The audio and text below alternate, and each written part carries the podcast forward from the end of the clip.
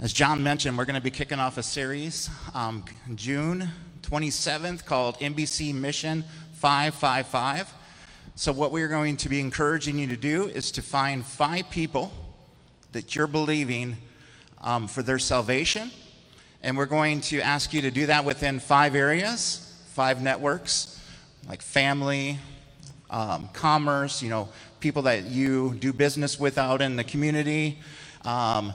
Extended family, relational activities like church, church groups, co-ops, sports for kids, whatever.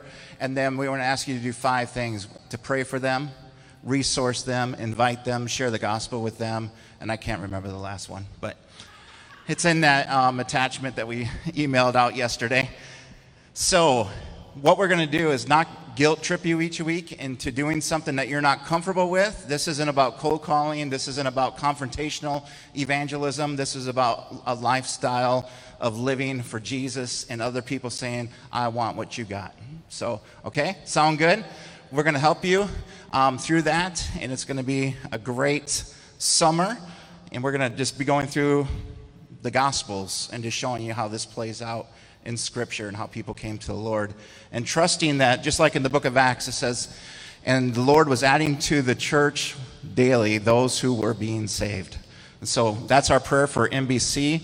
Our goal, our mission, is to see a tithe of our church attendance and new converts each year. Isn't that something we can do? Amen.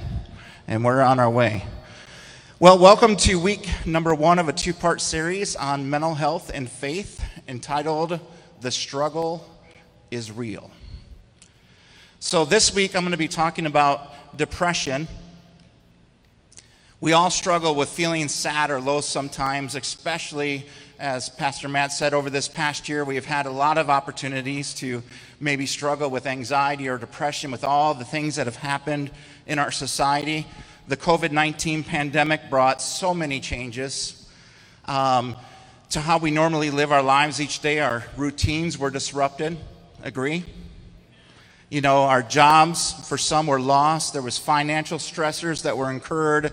Schools and businesses closed. Some of my favorite restaurants in the city have closed. Virtual learning, virtual graduations or limited graduations. Um, Curbside pickup and delivery became the new norm, you know, with the grocery stores and the restaurants. And in a matter of days, li- our lives changed dramatically, contributing to this widespread sense of uncertainty, fear, loss, and isolation for so many. And depression was already a major health issue in our world, and COVID only exasperated it. Listen to these statistics. During the pandemic, four in 10 adults in the U.S. reported symptoms of anxiety or depressive disorder. That was up from one in 10 just that time period from 2019 prior. Calls to mental health hotlines are up 900%. Divorce filings are up 26%. Attempts, attempts at suicide amongst young adults are up 25%. And depression has become the number one health problem in the world, and it's a topic that I feel that we need to talk about in the church. Especially since the church hasn't had the best track record of dealing or talking about mental health issues. I think this is a little hot. Maybe turn me down just a minute. So, how many know that depression is real? Mental illness is real. One out of every nine people are on some type of depression or anxiety medication today. One out of every five people have been at some point. Antidepressant use is up 300% and it continues to increase. And what used to take four weeks to see a therapist now takes four months. The Christian Counseling Center in Madison can't hire enough therapists right now. UW Health Dean, Meriter cannot hire enough therapists right now.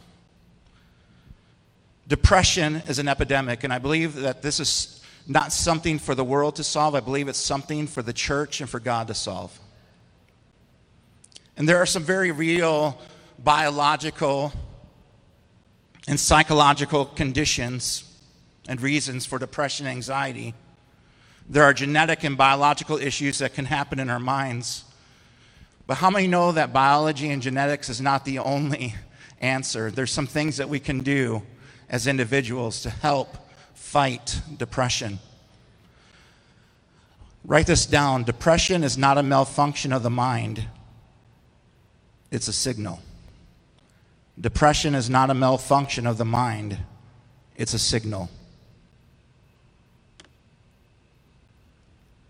It's trying to tell us something.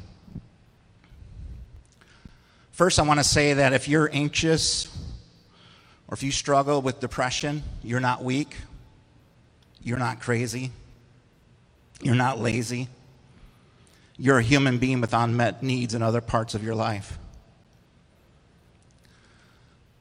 Second, there's a stigma on depression and mental illness. There's some of you, as I look around the room, that wear glasses or contacts, right? And that signifies that there's an organ in your body, your eyes, that's not operating at peak efficiency.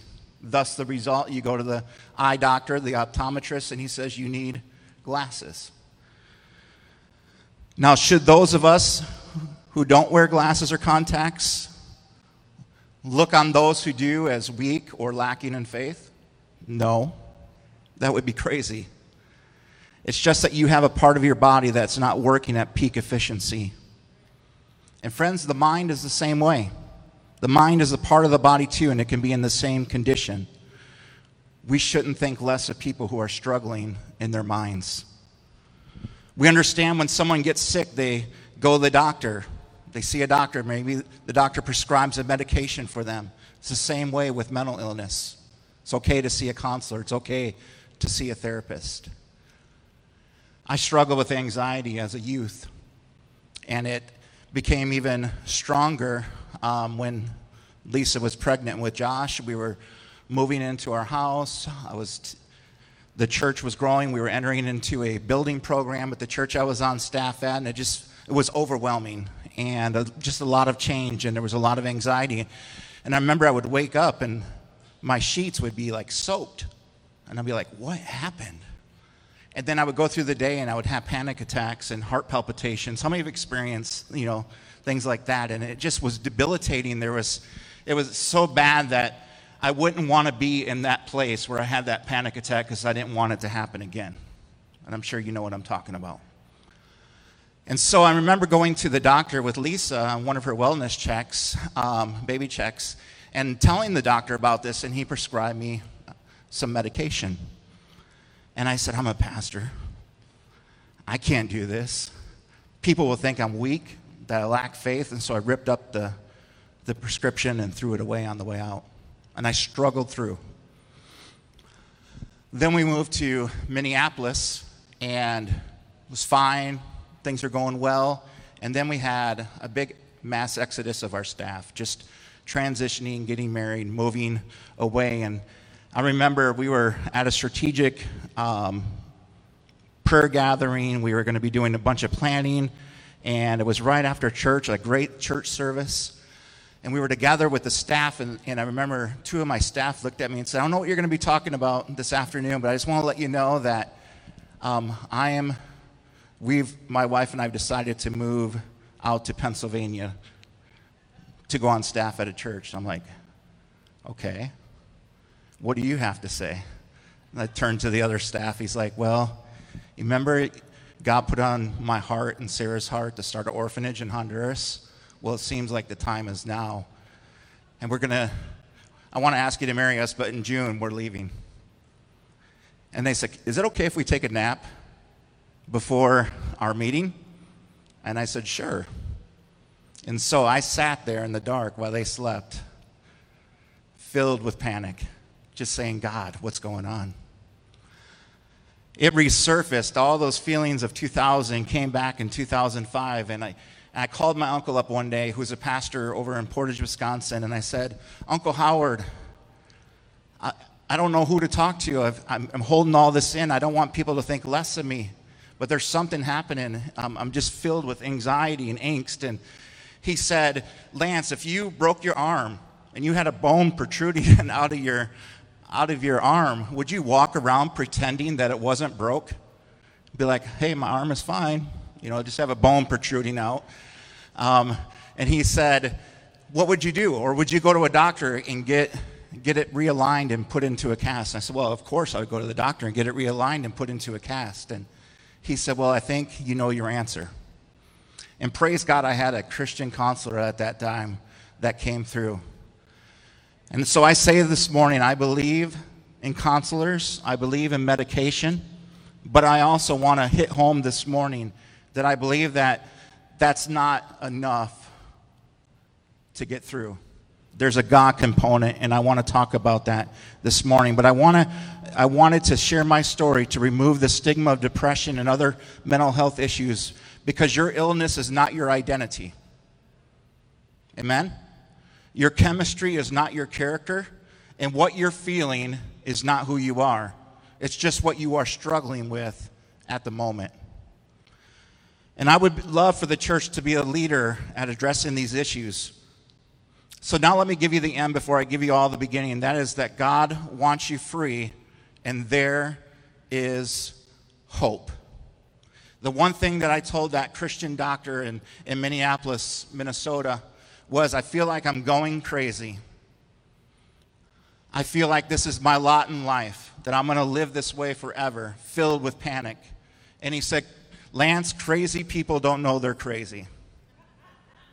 You know how much that helped me that day? When he said that, he looked at me and said, Crazy people don't know that they're crazy. And he said, I prescribe medication for some of the top CEOs in the, in the city, for some of the top pilots for, at that time, Northwest Airlines. And I said, Is it possible that I can be healed of this? He said, Absolutely. There's hope. And so I say that to you this morning there's hope. God does not enjoy seeing you struggle. And for those of you who say, Well, these were the cards I was dealt, this is what God wants me to have. It's not, it's a lie from the enemy, it's a lie from the accuser. He comes to steal, kill, and destroy, but Christ comes to give life. And I can tell you this morning that you can find freedom. It doesn't mean that you won't struggle at times, because you may, but God wants you free. And freedom is why Jesus came. Freedom is why we took communion this morning, because it is for freedom that Christ has set us free. And the Bible says, Who the Son sets free is free indeed. And what I love about the Bible is that it's not a book of perfection. The authors of the Bible were imperfect people that God used, that God showed up in their lives and used. People that were adulterers, murderers, and yes, even depressed people were authors in the Bible. Think about the prophet named Jeremiah who wrote a whole book on his, de- his depression entitled Lamentations. Let me read for you Lamentations 3:17 through 20. He said, "I've been deprived of peace I have forgotten what prosperity is. So I say, My splendor is gone, and all that I hoped for from the Lord. I remember my affliction and my wandering, the bitterness and the gall. I will remember them, and my soul is downcast within me. How many have read Psalms and saw that David dealt with some anxiety and depression? Even the Apostle Paul he wrote in 2 Corinthians 1 8, We do not want you to be uninformed, brothers and sisters, about the troubles we experienced in the province of Asia. We were under great pressure. The word depression means to press down, to be pressed down. We were under great pressure, far beyond our ability to endure, that we despaired of life itself. And here's one that we're going to camp on this morning, his story, and that's Elijah, one of the greatest prophets in the Bible. Elijah was someone who struggled greatly with depression. But notice with me that his depression usually came after significant spiritual victories. How many know that that's true? Oftentimes, when you come down from a mountain, you know, the valleys oftentimes proceed the mountaintop victories in our life. You know, some of the darkest Sundays for pastors is the Sunday after Easter. see God do awesome things, you know, working up to that day, and then the Sunday after, less attendance, um, tired because of all the energy put into the previous. And so, a lot of times, depression will come after some of our greatest spiritual victories. 1 Kings 18, major victory. Elijah defeats the prophets of Asherah and Baal. 850 pagan prophets, verse 1, man of God. Elijah builds this altar. He places a bowl for a sacrifice on the altar. He takes 12 pots of water and he drenches the sacrifice. He drenches the wooden altar. He fills in the trenches around the um, altar with water. He prays a 30 second prayer. And the fire of God comes down from heaven and not only consumes the sacrifice, but consumes the altar and all the water in the trenches. And all of the prophets of Asher and Baal were put to the sword. Elisha literally goes from this event into a season where it hadn't rained for three years and there was an extreme um, drought, and he prays, and then the rain comes. And so, some great spiritual victories, some great miracles. And you would think that Elijah would be having a party and celebrating all that God had done, but that's not what happens next. We read here in 1 Kings chapter 19 that Jezebel sends a me- messenger to Elijah to say, now Jezebel was the king's um, wife. She was the queen of the time. And, and she says, May the gods deal with me, in verse 1, be it ever so severely, if by this time tomorrow I do not make your life like that of one of them. Speaking of the 850 that had just been killed.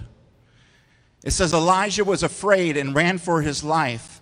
When he came to Beersheba in Judah, he left his servant there. While he himself went a day's journey into the wilderness, he came to a broom bush, sat down under it, and prayed that he might die. And he says some words that I think a lot of us have said before. I've had enough, Lord, he said. Take my life. I'm no better than my ancestors. Then he lay down under the bush and fell asleep. Again, Elijah had just witnessed some incredible, incredible miracles. He had seen God's power revealed over the prophets of Asherah and Baal. He had witnessed the miracle of God sending rain when there hadn't been any rain. He had seen all the prophets hunted down and killed. He had just witnessed it all.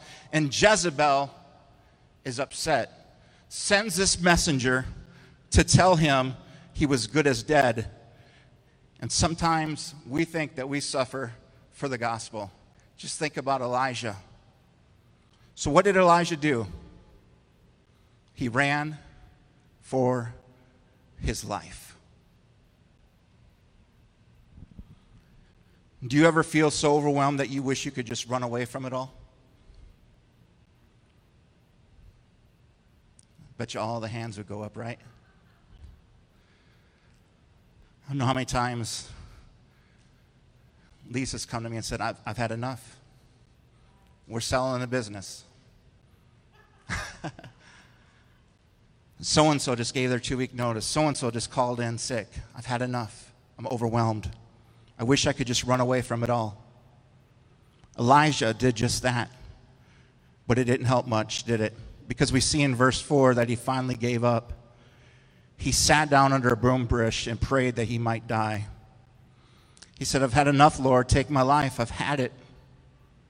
And then he laid down and went asleep. Sounds like a classic case of depression, don't you think?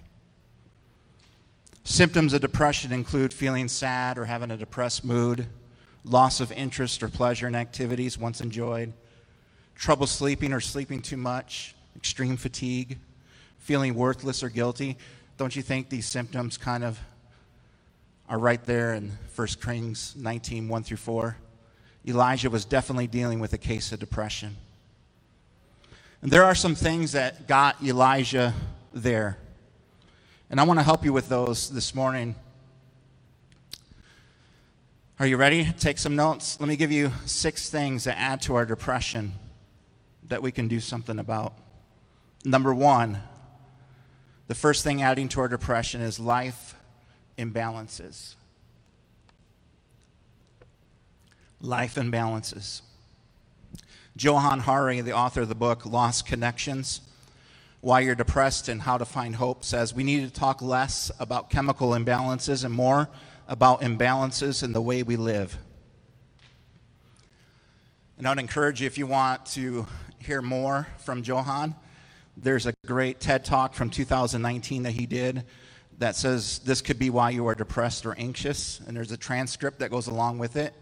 I encourage you to check that out. Lost Connections Why You're Depressed and How to Find Hope. He says we need to talk less about chemical imbalances and more about the imbalances in the way we live. Again, Elijah's depression came right after two major spiritual victories. This reminds us that we're not the best when we're tired.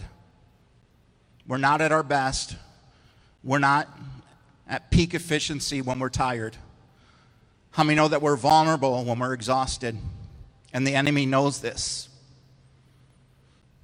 My daughter's like, it's because of the amygdala, Dad, you know, right there by the hippo, hippopotamus. Hippocampus?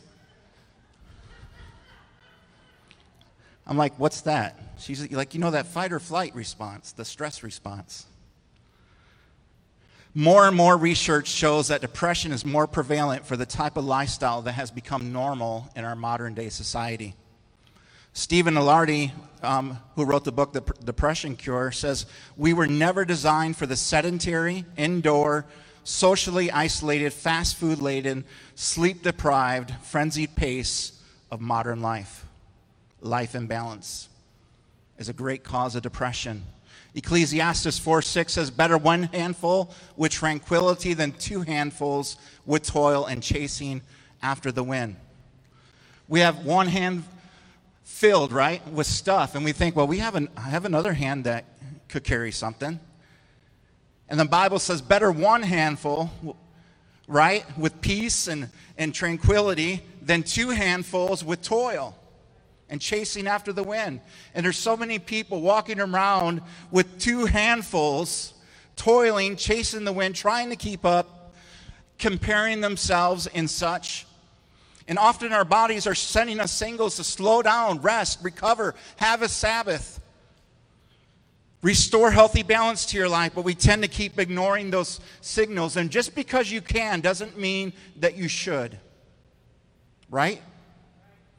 Just because you can does not mean that you should.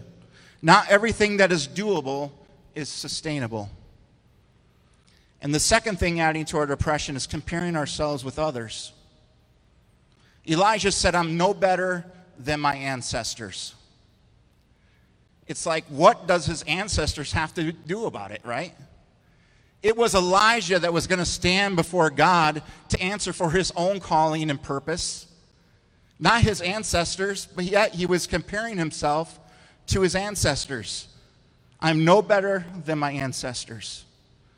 And one of the reasons why a lot of us are depressed is because we're looking over our shoulder at what everybody else is doing. Theodore Roosevelt said that comparison is the thief of joy. And I think comparison is one of the um, biggest issues of our day. Social media even some of the social media contributors um, from like Facebook, Twitter, LinkedIn, Instagram, Snapchat, some of those individuals, not all, are sorry for what they have created. Social media creates an environment which people are comparing their realistic offline selves to the flawless, filtered, and edited online versions of others. And doing this is so detrimental to people's mental health. Negative social comparison has elements of narcissism. When we wish to look, be, or have like others, we're not really wishing for everything about that person, but only the idealized aspects of that individual. This idealized perception of another is narcissistic in nature. Chances are, not even those whom you compare yourself with can live up to your idealized images of them. Right? We put people up on a pedestal. I remember um, doing this in, in, Bible college. You know, you, you just think, man, these are these men, these women, these professors, these Christian professors, like next thing to Jesus, you know? And then you get to my age and you look back and you see that they're human. They put on their pants every day just like I do. You know, they take a shower every day just like I do. They're humans, they have flaws. They have difficulties and problems just like everyone else. Did you know that social media platforms produce the same neural circuitry that is caused by gambling and recreational drugs to keep consumers using their products as much as possible? Studies have shown that the constant stream of retweets, likes, and shares from these sites have kind of affected and rewired the brain. Always seeking retweets and likes and shares. It, it affects that brain's reward area to trigger that same kind of chemical reaction as other drugs, such as cocaine. It's like putting, taking a syringe of dopamine and, and just injecting it right into the system. Galatians 6, 4, and 5 is awesome. It says, each one test their own actions, then they can take pride in themselves alone without comparing themselves to someone else. For each one should carry their own load. God's called you to carry your load. I, I love um, the verse in Hebrews that that Caden shared a couple weeks ago um, at the youth and said about the importance of staying in your own lane. You know, running the race that's marked out for you. Not looking behind, but focusing on the goal ahead, staying in your own lane. The third thing adding to our depression is ruminating and self talk. This one is just really gross. Ruminating is a medical term um, that doctors and psychologists use to describe self talk, and it comes from the term comes from ruminating animals like a cow. And it's a cow chews its cud, partially digested food. So a cow will grab a piece of grass or something and he will chew it, swallow it, regurgitate it, chew it some more, swallow it, regurgitate it, that's, and chew it some more, that's ruminating.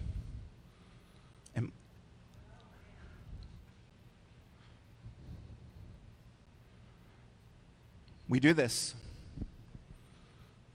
You ever said to someone, Are you with me? And they're just like sitting over there quiet, all alone. And maybe your spouse has said that to you. You're in your head right now. And they're so in their head that they didn't even hear you say you're in your head right now. And they're chewing. And they're swallowing. And then they're bringing it back up. And they're chewing it some more. And they're swallowing. And they're thinking, they're obsessively thinking about that issue, that confrontation that they just had with someone, um, that problem or something. Man, I, I can't believe I did it. Can't believe I made that mistake just chewing, swallowing. And how many know that you keep doing this, the more you ruminate, the grosser it becomes? Just get that mental image in your head right now. Rumination is the focused attention on the symptoms of one's distress, opposed to focusing on the solutions to your distress. So when you're ruminating, you're not even thinking about how to solve your issue. You're only thinking about how it got there, and it just never leads to a good place. It just leads to a more worse and gross place. And that's what Elijah did. He got alone in his thoughts, and the story got worse and worse. Each time he regurgitated it, I'm the only one left. I'm no greater than my ancestors. Chewing, swallowing, regurgitating. It just got worse and worse until he believed the lie and sat there under that broom tree. Brian Tracy said 95% of your emotions are determined by the way you talk to yourself. That's why the Apostle Paul said, finally, brothers, whatever is true, whatever is noble, whatever is right, whatever is pure, whatever is lovely, whatever is admirable, if anything is excellent or praiseworthy, think about such things, and the God of peace will be with you. and the God of peace will be with you. I think one of the greatest things that one of my Bible college professors did say that has stuck with me, he said, if you don't have a devotional life, like a prayer in, in your prayer life or being in the Bible and knowing the Word of God so that you can think right thoughts, you'll have a, a roller coaster life, an up and down life. He said, if you don't take your thoughts captive, they'll take you captive. So we have to think upon things that are true, things that are noble. You know, you have irrational thoughts. One of the things that I always do is put it through the filter and say, is that really true? It may be, but until I know that it's true, I'm not going to entertain that thought. Is it right? Is it right to have that thought? Is it, is it make, is it lovely? Is it admirable? Is it excellent or praiseworthy? No, then don't think upon those things. And I know that's harder um, to do than for me to say, but that's the key to having God's peace with us, is to do that. Control your mind, control your life. Let me give you a solution. One of the best solutions is to process your issues with someone else. Call someone. Share your frustrations, but they're busy. Yeah, they may be busy, but they will surely take time to listen to you if you have a problem. I love when the guys reach out and say, Hey, I'm going through this, or I'm going to make this decision, or I'm going away on a work trip and I'm going to be alone with the, a member of the opposite sex. I want you to pray with me or if they talk about things that are going on in their life and their marriage or with their kids. We have to do life together. We have to process our issues with others. We can't isolate ourselves and be alone. Call someone, share your frustrations, get honest. 1 John 1 9 says, If we confess our sins to God, He is faithful and just to, to confess them, right? You know, like forgiveness comes from God, but the Bible says in James that healing comes from other people. When we confess our faults to one another, the Bible says that we are healed. So we need others. There has to be someone in your life who knows your secrets. And that someone has to be a believer of the opposite sex. The Bible says if the blind lead the blind, they both fall into the ditch. So you don't want to share your secrets with someone else that's struggling with the same thing that you're doing, or what, guess what? You're both in the ditch.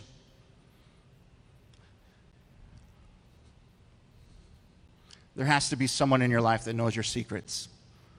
The fourth thing adding to our depression is our inability to process pain in a healthy way. We all feel pain, right? And we all try to find things to medicate it you're going to medicate your pain. Make sure that you're doing it the right way because there's so many people today doing it the unhealthy way. Do you know that during the full quarantine, the full lockdown in 2020, overdoses nationally jumped? Started out at 18% in March, went up to 29% in April, and it peaked at 42% in May. For some people, drinking or binge eating became a way to cope with life. Binge watching TV, playing video games, working more, trying to drown out the pain that they were experiencing. So, how do we deal with pain in a healthy way? Let me give you three things that has helped me. And the first one is vision. And this kind of goes back to um, when I was a kid and I would have a pity party, and my mom would say, You know what? You need to get a vision that's bigger than yourself. And you've heard me say this before. She said, I'll take you down to the children's hospital and we'll walk through those wards and you'll find some people who have a, a, a life that's, you know, in situation issues that are far worse than your own. So every time I've had a dark time in my life, vision has been the best thing to bring me out of that. It just gives you that sense that God's still working in and through your life. Elijah, this was the key for Elijah. Remember, God came to him in his depression and gave him an assignment and said, Go and see that king. Remember that? The Bible says, Where there is no vision, the people perish. So when you're going through a dark time in your life, it's usually because you're not, you don't have a vision. Think back to the gifts, going back to what John says, what has God called me to do? What has He resourced me with? What has He blessed me with? Maybe that's a part of your answer for getting out of that pit. Number two, be a part of a community of friends who love you unconditionally. I'm not talking about your 400 Facebook friends. I'm talking about what the two or three that are going to stick with you throughout life. I'm talking about those who will show up if they outlive you and stand around your deathbed. Those types of friends. Those types of friends who are willing to get in your grill, you know. It's like my football coach when I said, Coach Sluter, I give up. I have asthma. I'm allergic to the pine trees. You can't make me run anymore. And he said, Rates, you don't have asthma. You're not allergic to anything. And I'm not going to let you quit. And he would grab my face mask and he would scream at me. But I knew deep down that he was doing it for the best. You need friends like that. And let me just add that there's levels to friendship too. The deeper you get, the closer you become, the more conflict you're going to work through, and the stronger your bond's going to be. So don't give up when the going gets tough. Fight through, because that's a friend that's going to stick with you for life. Number three, take whatever suffering you experience and find the positive in it. Ask, how can I turn this tragedy into a triumph? How can I turn this meth, mess that I'm in into a ministry? Learn from your pain. Nick Vujicic, that limbless evangelist over in Australia that goes around preaching, you know, that's an inspiration for all of us. Joni Eareckson Tada, paralyzed but still proclaiming the truth. They found a way to turn their tragedy into a triumph, their mess into a ministry. And these ingredients are summed up in 2 Corinthians 1 4 and 6. It says, God comforts us all in our trouble so that we can comfort those in any trouble with the comfort we ourselves have received from God. For just as we share abundantly in the sufferings of Christ, so also our comfort abounds through Christ. If we are distressed, it is for your comfort. Paul is saying it's for your comfort that I go through things. And for your salvation, if we are comforted, it is for your comfort, which produces in you patient endurance of the same sufferings we suffer. There's just something that, you know, just knowing that there's someone else that's went through your pain, it makes all the difference, doesn't it? You know, just sitting in a men's group or a women's group and having people share and think, you think like that? You had that thought? You went through that? Maybe I'm not crazy. There's purpose in your pain. The fifth thing, adding to our depression, is isolation and loneliness. 1 Kings 19:3 Elijah, then he was afraid and he arose and ran for his life and came to Beersheba. Do you know that Beersheba was the place that he originally received his call? Elijah went back there, which belongs to Judah, and he left his servant there. And then he said that he ran out into the wilderness alone. He left his servant there at Beersheba and ran out into the wilderness alone. The first problem in the Bible wasn't sin, it was solitude. God said it's not good for man to be alone. We need each other. Romans 12:5 says since we are all one body. That has just struck me recently. We're all one body. We're not he didn't say we're all one part. Body. Just get that. Body. We're a body. We're the body of Christ. We need one another.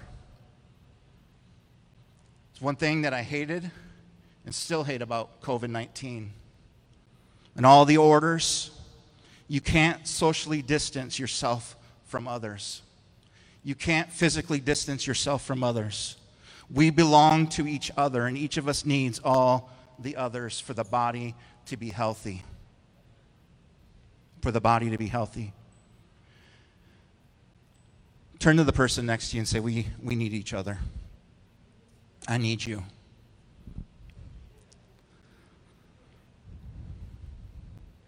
Number six, this is a key one spiritual warfare. This one gets forgotten. We're not human beings having temporary spiritual experiences. We're not human beings having temporary spiritual experiences. We are spiritual beings having a temporary human experience. You are a spirit being. Ephesians 1. Heavenly realms, right? And there's a war going on in the spiritual realm led by an enemy who hates you. What would you be willing to do if I told you that tonight someone was going to break into your house? What would you do to prepare? Look back at Greg, because I know what he would do. If I told you tonight that someone was going to break in your house, what would you be willing to do? 1 Peter 5 8 and 9 says, Be self controlled and alert. Your enemy, the devil, prowls around like a roaring lion looking for someone to devour. Peter says, Resist him, stand firm in the faith. Listen, the devil is working harder to destroy you than some of you are to keep it from happening. Did you get that? The devil is working harder to destroy you than some of you are keeping it from happening. Paul said, Put on the full armor of God so that you can take your stand against the devil's schemes.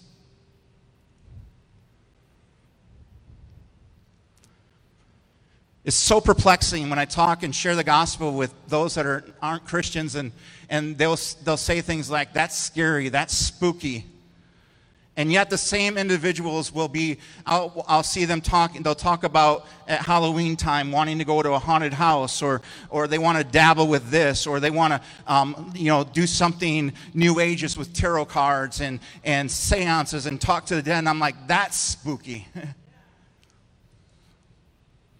We're spiritual beings, we have an enemy.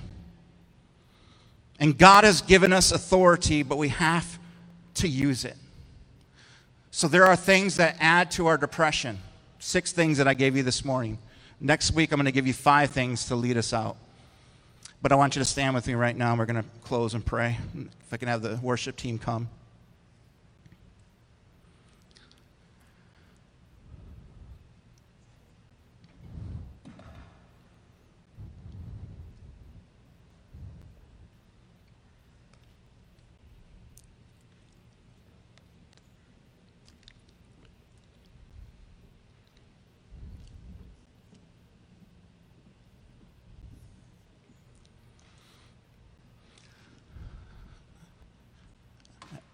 And again, I want to just end by saying that I do believe that there's a place for counselors and medication. Sometimes you need that so that you can be at a place where you can focus on this stuff, break that chain.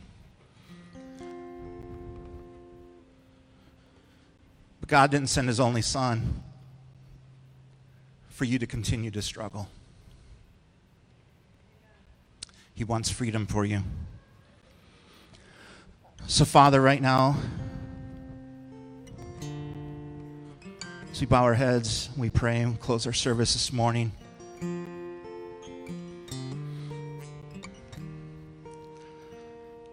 Lord, as I sought you and prayed what you would have me to talk about in these two weeks before we kick off our new sermon series, you kept bringing Philippians forward in my mind the God of peace. The God of peace.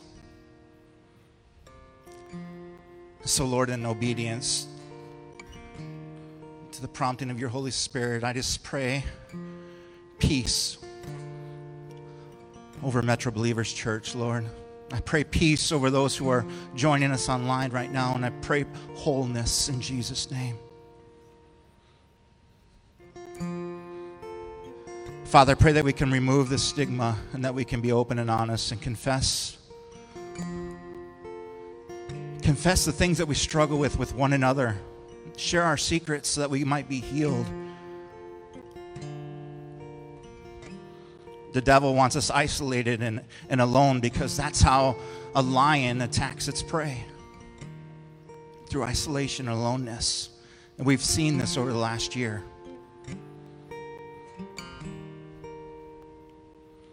And Lord, we turn and we look out the window and we see our city and we pray peace over our city. We pray wholeness over our city. We pray against the spirit of depression and anxiety in the name of Jesus that that chains will be broke. And we pray that as we go into the summer and, and now that we are more free, Lord, and, and around people. I just pray, Lord, that you would equip us with the good news. All these things that we've been storing up, Lord, I pray that you would send us forth as ambassadors. Lord, as Ruby said in her, in her verse, Lord, that we are ambassadors of reconciliation. I pray that people's lives be reconciled back to you, Jesus and that they would see the lie for what it is. I pray, Lord, that even um, as we see, Lord, um, throughout our nation, I pray that the enemy, Lord, would be exposed for the liar that he is, the accuser that he is. And I pray for truth. I pray for truth. Thank you, Lord, that you willingly died upon the cross, that you willingly shed blood, Lord. You willingly allowed your body to be broken and bruised for us. Thank you, Lord, that you took our pain. Lord, that you were touched with our iniquities, that you've experienced all so that we could be free. So help us to walk in that freedom and have that peace that the Bible says surpasses all human understanding. When others would say, How can you be at peace? You don't have any limbs. I've got a purpose. I could turn my tragedy into triumph, my mess into my ministry. And I pray, Father, for new ministry assignments to come forward. I pray for new relationships and stronger friendships to happen, Lord. I pray for fresh vision, Lord. I just pray that you release all those things right now in Jesus' name. I bless our church, Lord. In Jesus' name, amen. When Lance was struggling with anxiety, over the years. I always filled the home with music, Christian music, worship music, inspirational music, because I knew that that would get the devil out. And it was a process, and I had to be his strength, and I had to look to God for my strength because I couldn't look anywhere else. And so I challenge you if you are struggling with anxiety, fill your home with God. And don't let God.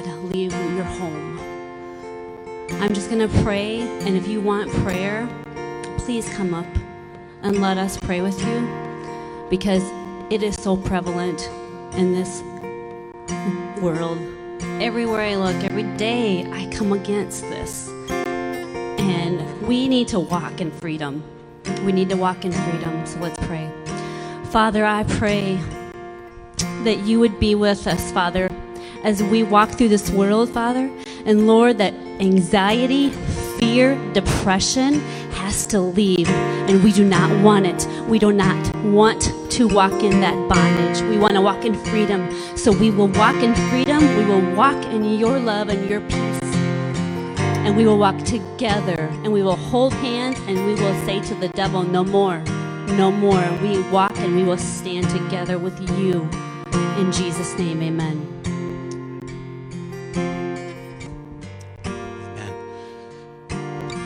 You want prayer, just come on up. Just be bold enough to come on up and, and we'll pray. No one's perfect here. We're all the same. Nobody's going to judge you. Nobody, there's not like a sign on your back that says you're less than if you, if you come on up. And let's do this. I'm just going to dismiss the rest of you. And if you want to come up and grab one of us and pray, then one of the elders or wives um, will be up here and we'll just agree with you together. God bless you guys next Sunday, five ways to get out. I'm going to share. Invite someone, come back. It's going to be a great day. You're dismissed.